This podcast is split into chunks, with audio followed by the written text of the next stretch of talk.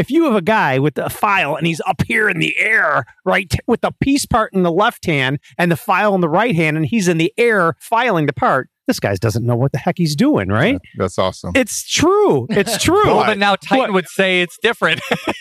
what if he actually thinks about the fine details and he actually learns how to program the machine and he goes into every crevice, hole, and cavity and uses lollipop cutters and different cutters to actually deburr everything in the machine so he actually never has to file anything. now that would be awesome. oh man. Yeah.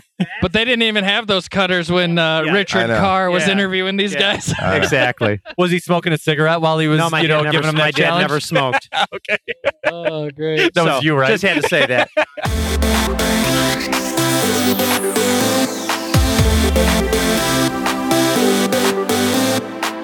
Welcome to Making Chips.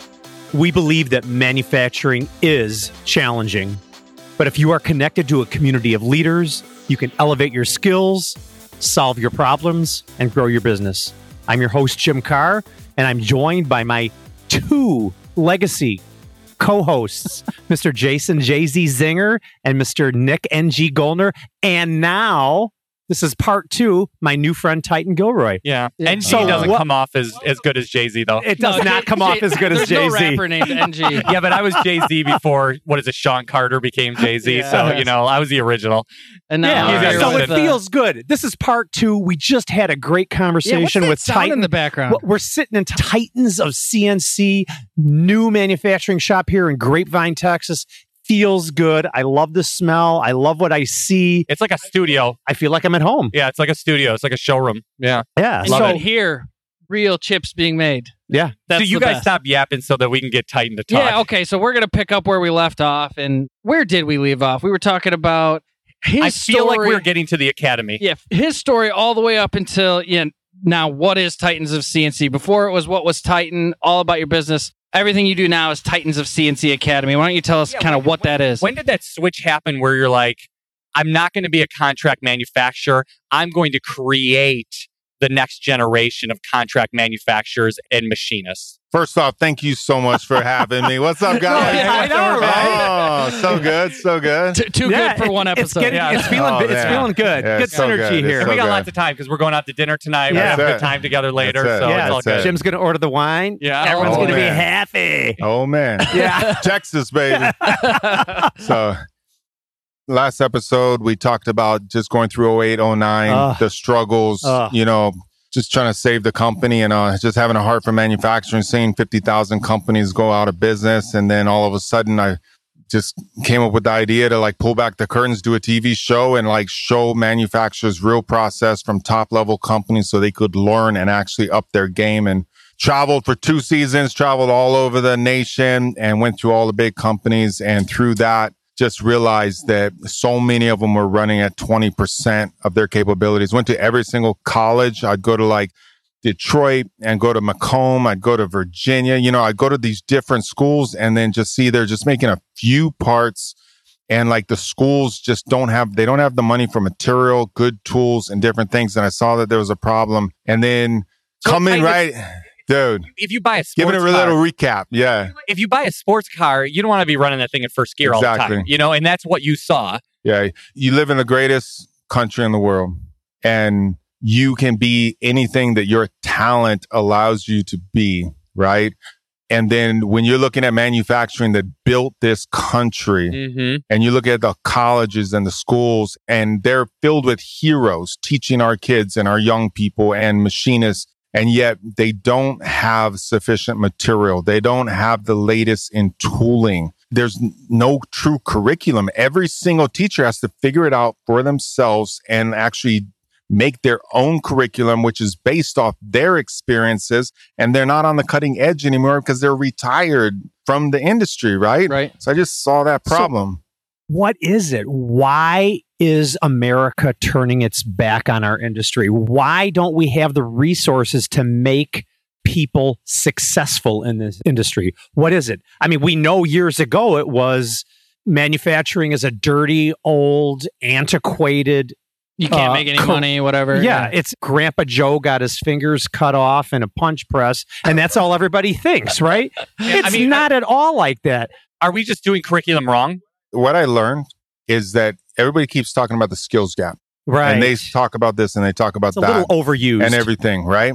What I learned was there's an awareness gap. There's a Yes. training gap. Yep.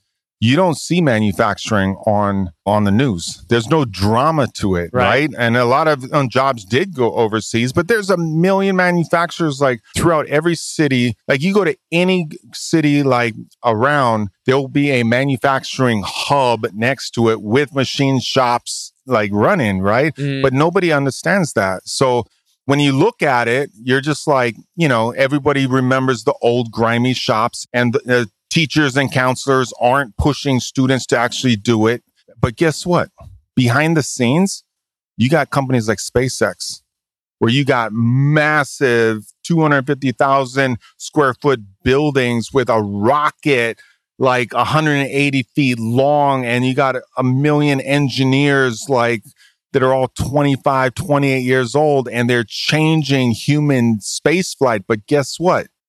They don't let the cameras in the door, Mhm. right? Mhm, Right. You go to Blue Origin, you go to like all of these different places. You go to Lockheed and Northrop, doctors' offices, crazy manufacturing facilities, like crazy machines, multi million dollar machines running automation. They can outcompete anybody in the world, but nobody sees it. Yeah, we had John from Way of the Mill on the show like I don't know a while ago, and he kind of lifted the curtain away from like his experience at Apple. I mean, no, but you're right; it's so proprietary, nobody sees what's going It's back there. But, there- Intellectual but there's property. machining going on at these big Yeah. companies that we need to teach what the cream of the crop are Yeah, doing in with order to push everybody you're else. dealing with so Yeah. many different things, right? And seeing that, that's one of the reasons, like coming through 08, 09, I just wanted to help the industry, created a TV show. And then I realized training was a problem because every single company I'd go to, I would see that it wasn't their fault. They just were on a low level. Like we're trying to compete and Right. like, based on how much money the company makes, that is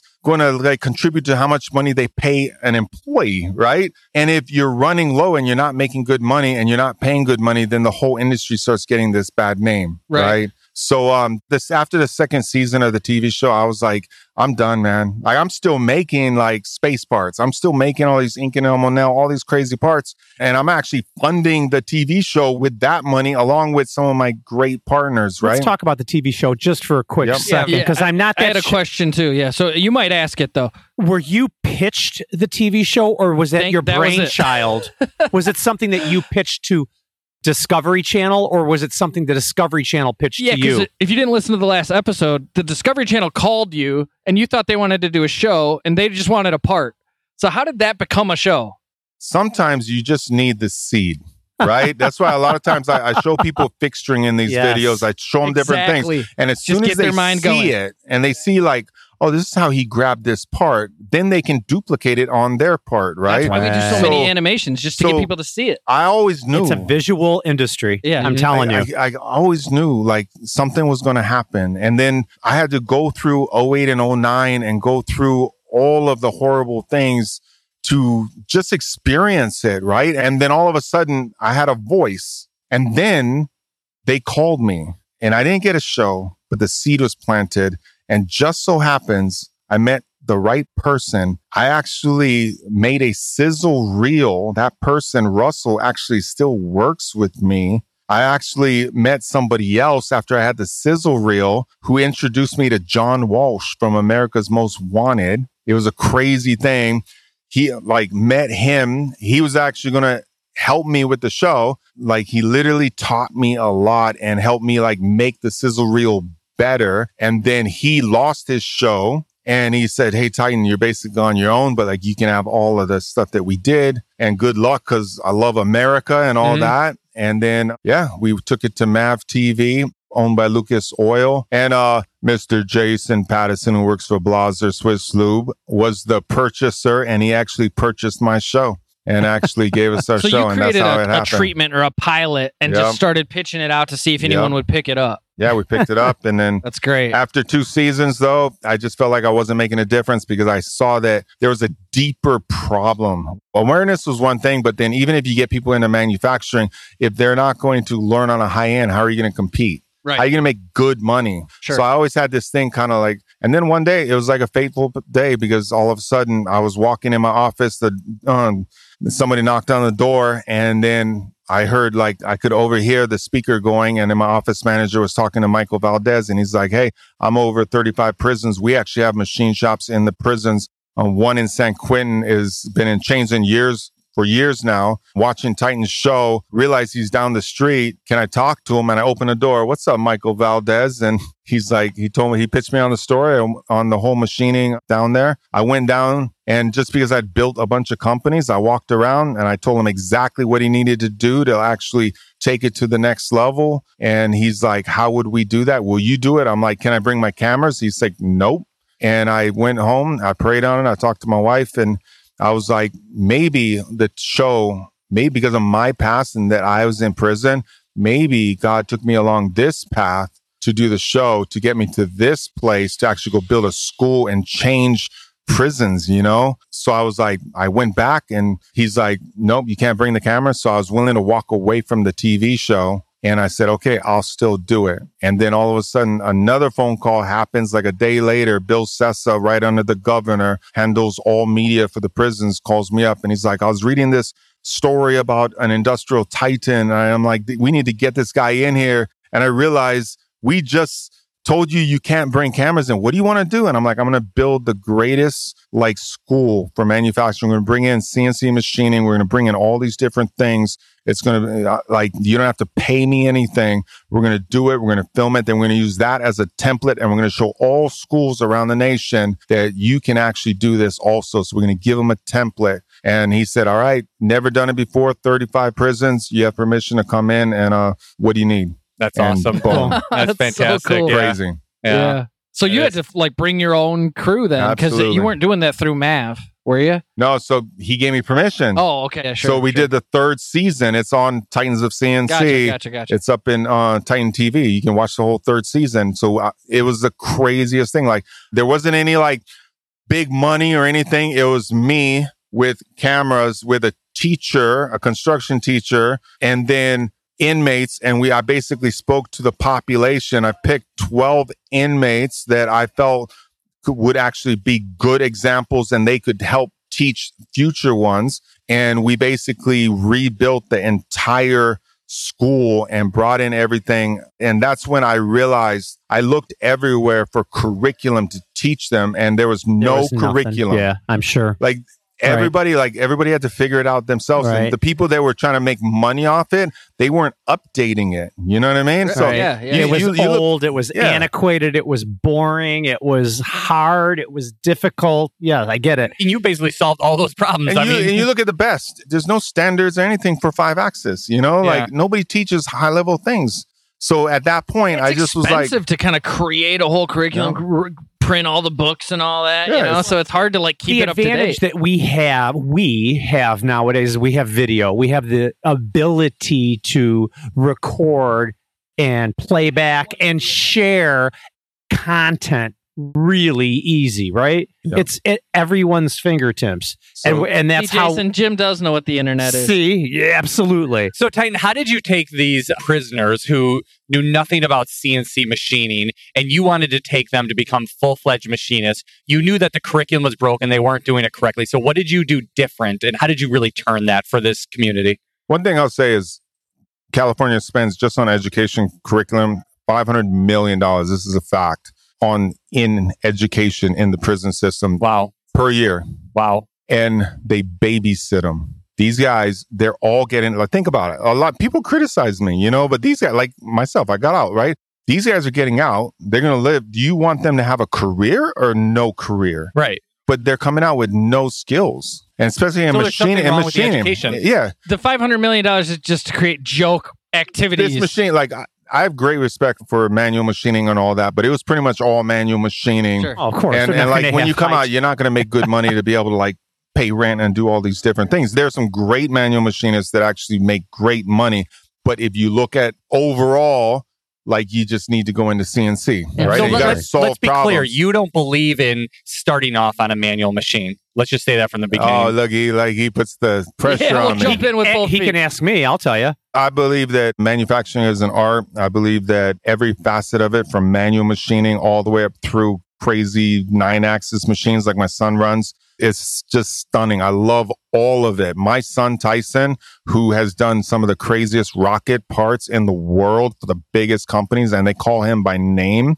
Mhm. and he teaches lathe to everybody. He's never been on a manual machine. Yeah. And yet he makes more than six Yeah, so figures. it's not, you know a, what I mean? it's mean? not Yeah. a prerequisite to CNC. It's just It's a not. different world. It really isn't. And you can, people say like, well, you don't know the fundamentals and you don't know this. And I'm like, if you actually look at our academy and you actually, when you, we give you a set of checklists, guess what? We're showing you how to stone a table. We're showing you how to put a vice on. We're showing you how to indicate a vice. We're showing you how to put a stop on and parallels on. We actually take you through the entire process. We show you how to file correctly. So we're doing all of that, but we're doing it on a CNC machine Right, right, right. Yep. you know so in this i we taught cnc machining and i took it upon myself like i looked at what i had learned out in the field by schools telling me that they're the stepchild in the principal and they're not the ones getting bragged about you know what i mean and they don't have the money and they have to get donated material so we figured out things like, hey, let's go make all of these parts and we'll design them out of a single one by two piece of bar stock 6061. So you buy like 44 inches, you can make 10 parts. Let's, Kennametal was a great partner of ours. Let's take 16 tools like key cutters, shell mills, advanced, like Gojos, advanced tools. Let's put them in a kit and sell them for about 50% what they would normally sell for.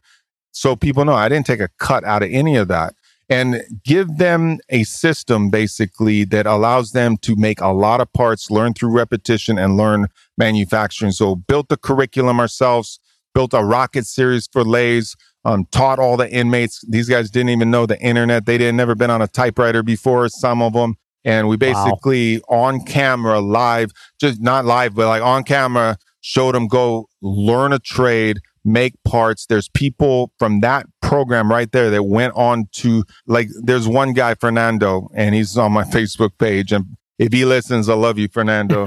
he's at the end. There's a video where they're talking about me and it shows me teaching the inmates and my passion is teaching now. I love, I love it. I love people. And I feel like even though I went to prison, like now I'm qualified to speak to these guys. But Fernando, at the end of this video, he, he's like, Titan is for somebody like me. And at that time, with two kids, he never knew he was gonna when he was gonna get out. And now he's out. He's getting married. He has a new truck. And when he came out, he went and got a job at Tesla. Nice. And it was just such a beautiful story. Well, now if a bunch Fernando's of listening. We'd love to talk to him and hear about his story. I'm making Super tips good, too. Yeah, Yeah, you'll yeah. have to send this to him and Yeah. tell him we want to talk to him about his story. That'd be great. Funny So- story about the file. So when my dad used to interview machinists in our shop, he'd take them out in the shop. He'd show them what we're doing. Check this out. Check this out. He'd hand him a file and he'd give him a part and he'd say, Here, let me just see you file that part. And he would know right from that point whether that guy was a good, solid machinist or not based on how he was filing a part. And that's honest to God truth. If you have a guy with a file and he's up here in the air, right, with the piece part in the left hand and the file in the right hand, and he's in the air filing the part, this guy doesn't know what the heck he's doing, right? That's awesome. It's true. It's true. Well, then now Titan What? would say it's different. what if? What if he actually thinks about the fine details and he actually learns how to program the machine and he goes into every crevice, hole, and cavity and uses lollipop cutters and different cutters to actually deburr everything in the machine so he actually never has to file anything. Now that would be awesome. oh man. Yeah. But they didn't even have those They didn't cutters even when have- uh, yeah. I Richard know. Carr was Yeah. interviewing these Yeah. guys. Uh, exactly. Was he smoking a cigarette while he was? No, my you dad know, never. giving him My that dad challenge? never smoked. okay, oh, great. that So, was you, right? Just had to say that. I told you guys when we were, we were over here, like I never knew my family growing up. I owned a machine shop and I learned that both my grandfathers, I know, like that's cool. after they were both machinists, you know, they come just rich stories, manual machines. I got crazy respect for it. I just choose like right now, if I have like, we literally have 140,000 students online. So if I'm going to teach them, I'm going to teach them to be successful as fast as possible through repetition. And this is the way that I've chosen to go. Design the part, program the part, and make the part. That's a perfect segue to like what I'm going to ask you now. You mentioned that you found out way later, way further into your story that both your grandfathers were machinists. And then you talked about Tyson and Chris. Chris. Yep. Any other family members in the business?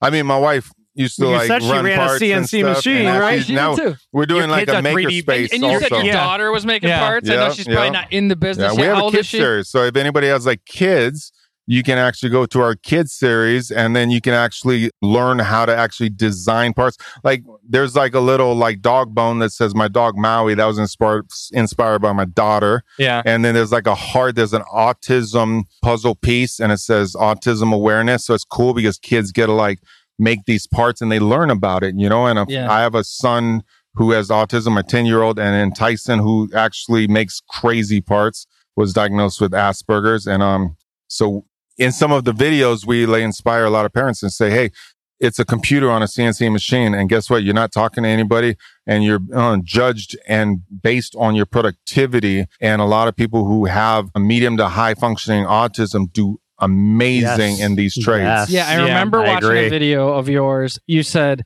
something about like I don't like the word disabled when it when you're talking about those folks. It's Uniquely abled. uniquely able. Yeah. I love that. So a huge percentage of our audience, in fact, Jason, Jim, and myself, we're all family businesses. Three There's so- generations of multi generation manufacturing. Yeah, it's crazy. We 60s, 40s, 50s, 30s, different generations, all manufacturing family businesses. And that's really popular in our industry. It's just family businesses. So especially in Chicago. yes.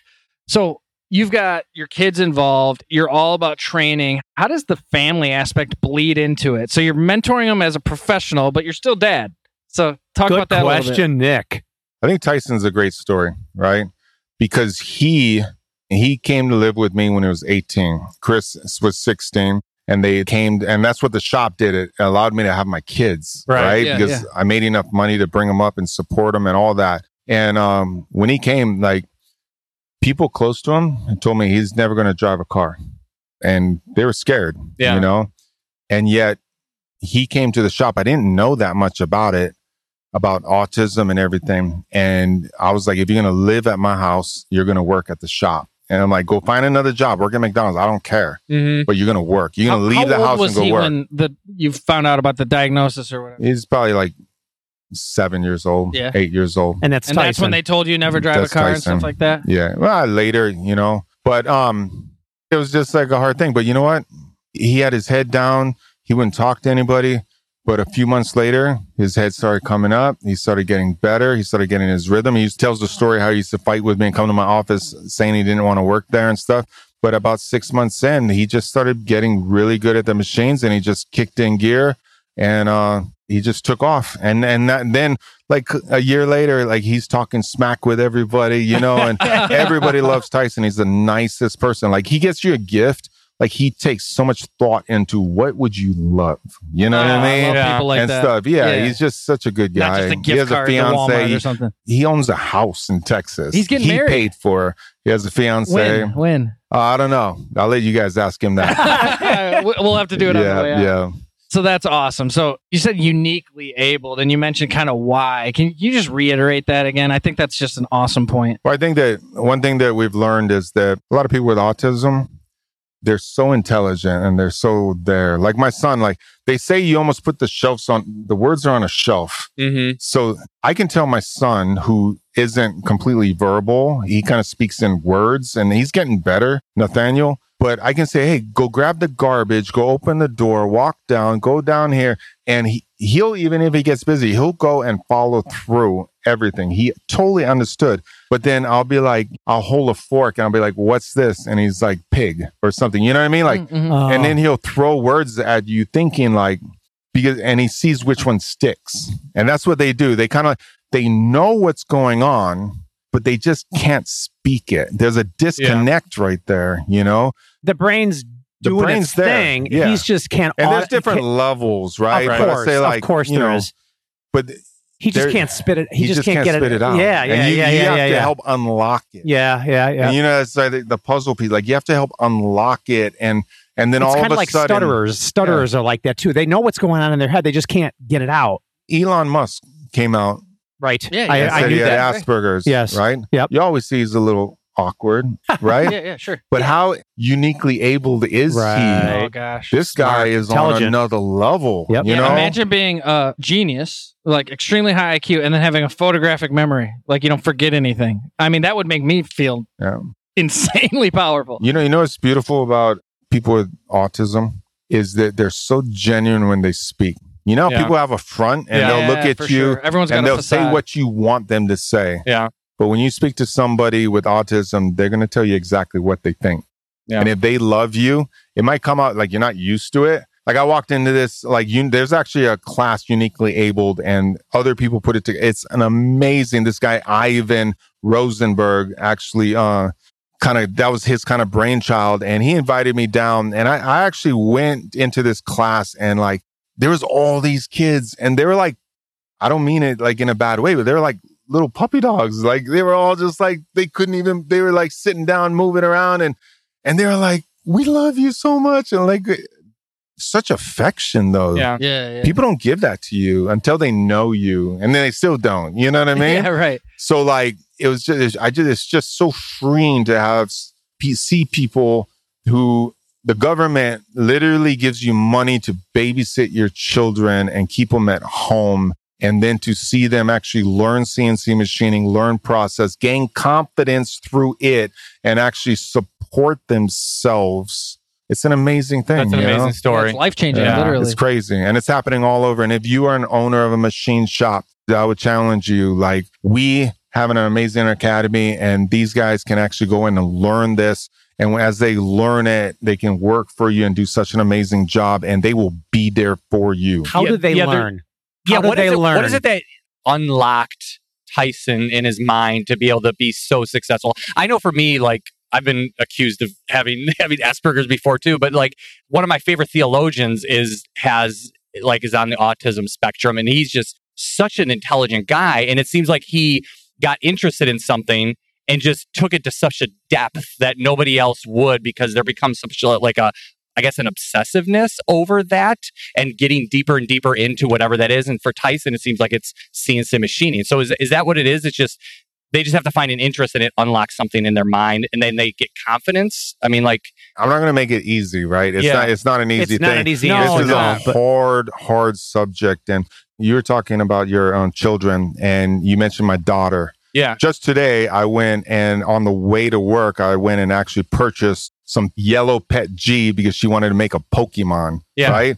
So she's gonna 3D print her own Pokemon, Hey, and I went. And, old? I what's that? Hey, she's how old? She's ten. Okay, So oh. I went and got the yellow yeah, because she's already designed all the building blocks and done all these different things. But every once in a while, I need to like give her something she wants to do Right, that right. she's proud to hold and that she's happy. That's why the kids series with the dog bone and the different things. So the word autism actually comes from a word that means itself okay, right? And when you have autism, you're you're very like a lot of them like they're getting what they need, right? I need to mm-hmm. eat. I need I need this. I want video games. I want whatever and stuff. And you just have to slowly break them out of that and you got to give them a way forward to actually learn. You, Sure, you know what I'm saying? yeah. Yeah. So it's not an easy thing, but at the same time, if you actually do it in a structured way where you say, if you spend this amount of time doing this, and then you wrap it around maybe a Pokemon or Yeah. something that they I would actually enjoy, you know? yeah, I mean, that applies to just parenting in general, like, especially uh, if your kids are autistic, but like good parents who absolutely love their kids. My daughter's six right now, right? By the way, I'm going to put her into the, I didn't even know you had a kids thing. So That's I'm going to put her into Yeah. that. But she's six. So, like, if I really want to connect to her when she's six, especially if I want to connect to her when she's 13, 14, yeah. you got to, My, I got a 15 year old. Forget it. Yeah. Jason's got a 15 Forget it. you got to figure out it's not easy. They're not like, oh, hey, dad, you know, we really should spend time together. Right. My No, you got to 15-year-old connect with them on something gotta, that they like want. you did with yeah. the Pokemon Yeah. thing. That's just being a dad who loves Yeah. your kids, man. Right. So, Yeah. 3D printers are getting cheaper and cheaper, Right. right? So they're not a partner. I went and I bought like a $300 Prusa 3D printer. And then I started like having my daughter design and working. She was excited being with dad. But then we started making furniture for adults. Oh, is that You know, we made a bed, you know, and Yeah. we started doing different things that she cared about and then she could play with. So at six, maybe, you know, you just have to figure out what's cool. And maybe they're not doing it all the way and Yeah. you're making things, but you're like, oh, look at it. We're going to make a little car. Or we're going to do this or that. And today you can actually go on so many sites that have so many like free downloads that you can just be like, hey, you like Pokemon or you like cars or you like, Yeah. and you can just download them and print them, you know? So Is the it's a good way to start. yeah. Yeah. Is the Kids Academy all based on 3D printing, or does it also get Act- into? the full CNC machining. it does. It's Wow. actually based on the Tormachs. okay. So we use the 3D printing and we use the Tormachs because like they're down at three thousand dollars, so it's Okay. affordable. Like uh, this, so a lot of people like. I want to go into names, but you know, I'll say Mike Cicco from the president of Fanuc. He's a friend of mine, and he actually went and made like a little makerspace for his kid, um, Brent, Yeah. Cool. Yeah. and went and did this, and they're Well, used the, the- people are changing up education like Yeah. you for the industry, but just education for kids in general. You know, after COVID, there's so much of a a lot of people doing homeschool, a lot of people are doing kind of alternative methods, and you're going to learn math, you're going to learn art, like you talked about. If just by making a Pokemon, she's not just learning about cartoons. Yeah, people keep talking about STEM, and then they have these kind of like I've spoken at STEM conferences and I've gone to schools and stuff, and a lot of them are just very simple. But like a 3D printer is it's just a great way to start. And then yeah, and then the design is awesome. One of the cool things that SolidWorks did was they actually made an education version of SolidWorks and they put it out for 20 bucks. $20 and you get to like have like this top of the line, you know, so anybody can learn. And how many parents are in manufacturing and like you can't like your kids are into Pokemon and they and, and you there's a disconnect there, right? This allows How do you to build that connection, Yeah. build that bridge? yeah, it allows them to actually be with their dad or mom, you know, doing something that y- you love also. And there's just this connection. So I think a lot of people like they can find, especially being homeschooled now. Yeah. I think it's it's a gift. Yeah, I mean, Just this is the it out. perfect opportunity to like get your kids into the Kids Academy, get them interested in manufacturing, and then we got IMTS coming. Yeah. You know, September of next year. Bring your kid with. Bring your Oh, kid to yeah, you've brought that up. I I mean, like that's what I mean. You, I mean, you've inspired me that that's what I'm gonna do. Like, I'm gonna sign Brady up for you know the Kids Academy, and I'm gonna take him to You should. IMTS in, in September. I'm gonna be like, you're gonna learn this. This is gonna replace some of your video game time, and we're gonna learn how to design. We're gonna learn how to. I'm gonna buy him a printer, and then we're gonna go to IMTS in September. Then you're gonna see how the big dogs do their Yeah. manufacturing, and and he's gonna be inspired by that. You know, Yeah. and I would suggest other manufacturing leaders out there do the same thing. You know, Yeah. you've made it simple for us. I started a it's called Makerspace 77. So it's on YouTube. Yeah, I've seen that. Yeah. We took like a break. We moved Yeah. to Texas. So, Yeah. but we just started like doing it again. And it's something I'm just like, I have a son who has autism. We have this different things and I have a shop. Shame on me if I don't start doing this again, Yeah. you know, because my son, he might not have other opportunities. So it's like, since we have a machine shop, let's actually teach him this trade and different things. So we're getting back into it. It's exciting. And, uh, yeah, I just challenge everybody. Now we're into the academy. I'll just say like, yeah, af- let's talk after about the, the academy. prison though, Let's- yeah. after the prison and teaching, I walked away. I made all of this curriculum and I woke up one morning and I just realized all of these big companies are trying to do media. I'm the only one that has had a, for three seasons, a show truly on CNC machining. I got terabytes and terabytes of like machining footage. I got the curriculum now. I'm just going to take all of it. I own the show. They didn't pay me enough money. They said you can you have ownership. Like I didn't want ownership. I wanted money, you know.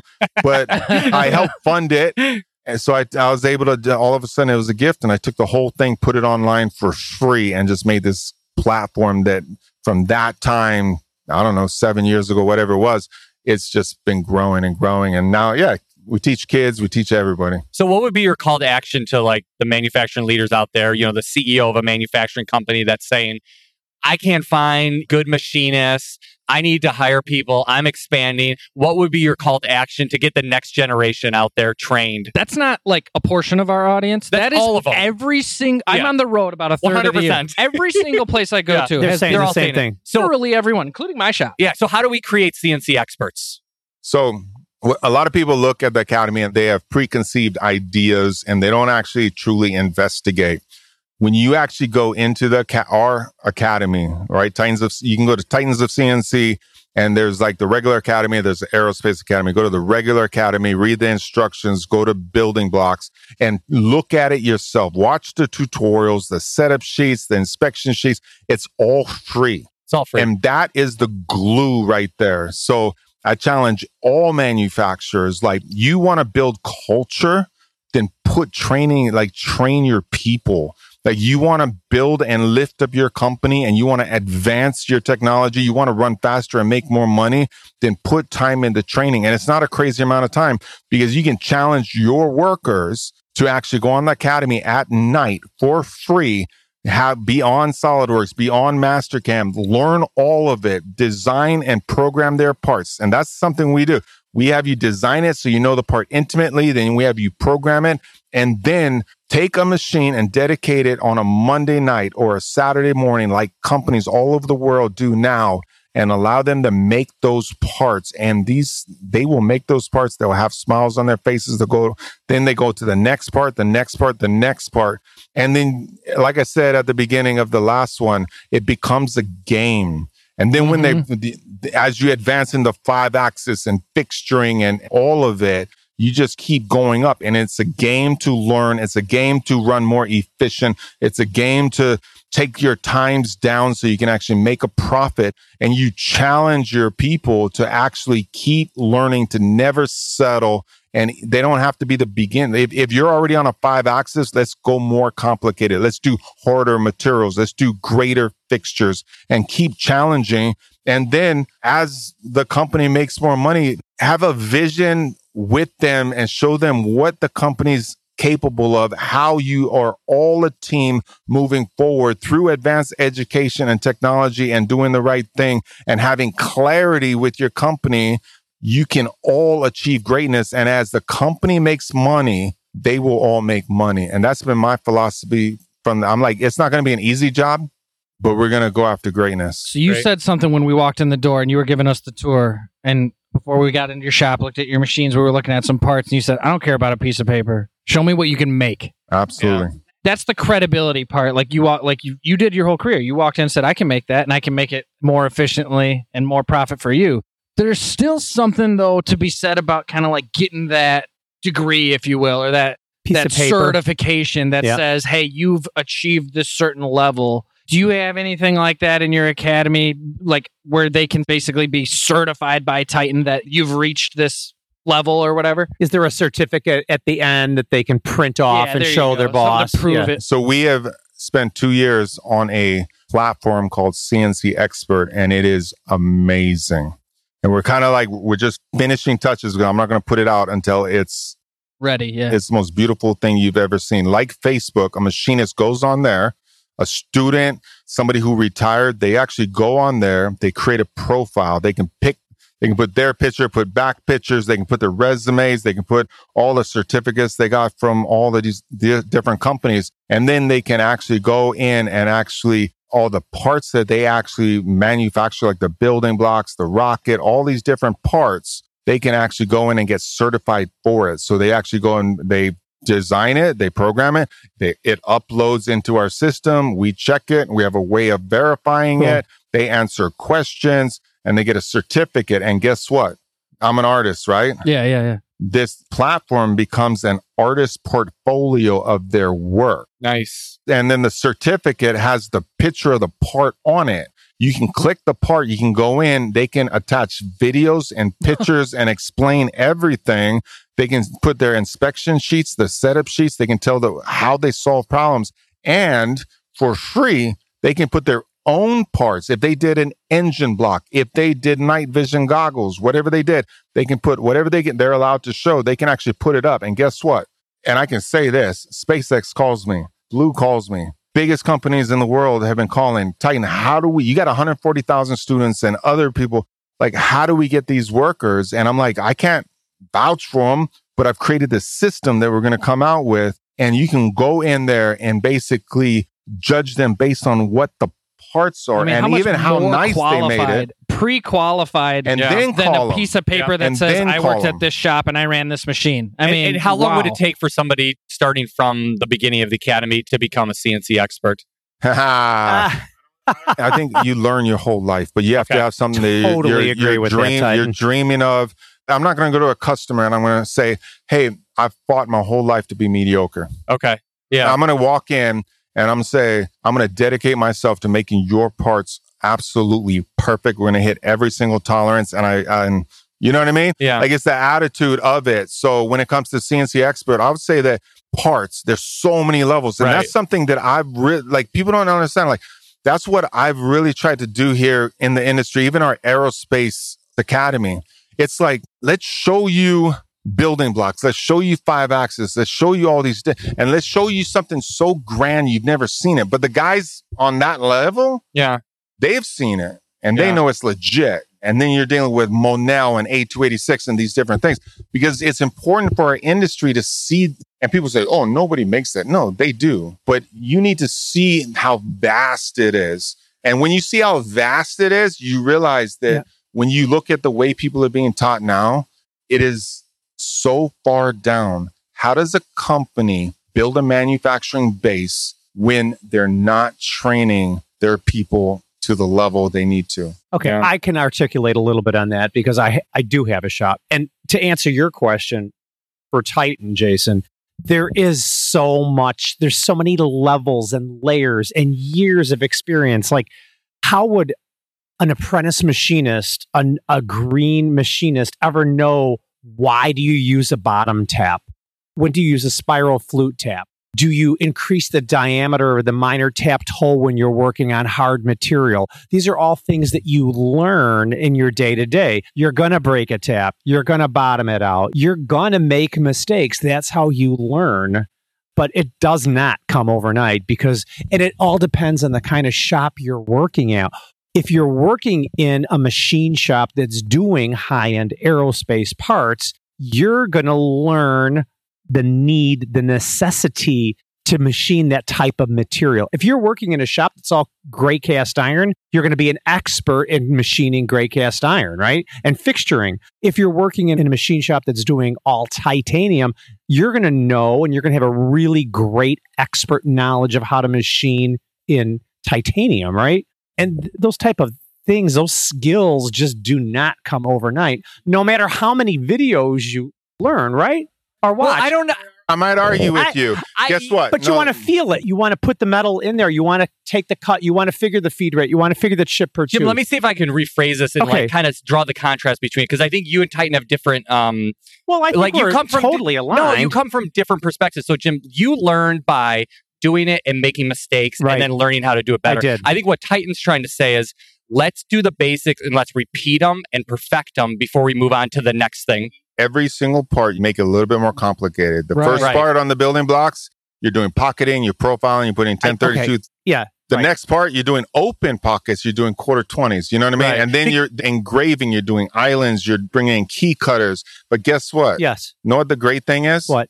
People follow for years the YouTube channel. I think we have about 300,000 subscribers, we have millions of people that actually watch it. Not everybody's subscribed, right? Sure. But there's videos on tapping and bottom, everything you just mentioned, bottom tapping. There's like why you don't actually tap titanium and Inconel. And I talk about experiences on like how, why I went to thread milling and how expensive the, so the people, like there's people, so many guys out there that are like YouTube taught and they take what they've learned into their own shops and they actually listen. I tell them how to get customers. I tell them how to like do the work and we show them intimately. And I think that's the difference between like where we are and where everybody else is. Like there's so many, anybody who's out there teaching the trade is amazing. We just, because we came from aerospace and TV and all of it, we just came with a different objective, not to build a name, not to build a shop. We already had it.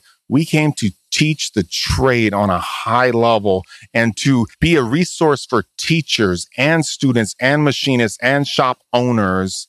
You know what I mean? So every video, like all week, every year, year after year, we're teaching on, hey, this is Inconel. All right. And Inconel has chromium at 58%. It's like D, right. D2 has a high level of chrome in it too, right? nickel at 58%, then it has chromium. And then we go to Monel and we're explaining how Monel has copper, nickel, and copper. And then it's up. And we systematically like teach how to actually cut it. A286 and just Is into it, a, is it a low surface feet and a high feed rate, or is it just the opposite? Yeah, we teach all of it. right. And then we teach like how to actually just advance you guys are running like at 175 surface foot for titanium. Right. We're going to show you how to go 450 surface foot, but we're going to drop the tools, take a small radial. We're going to, the MRR is going to go through the roof. And guess what? I'm actually going to do it for seven hours. I'm going to show you that. I'm going to show you that, you know? So, Right.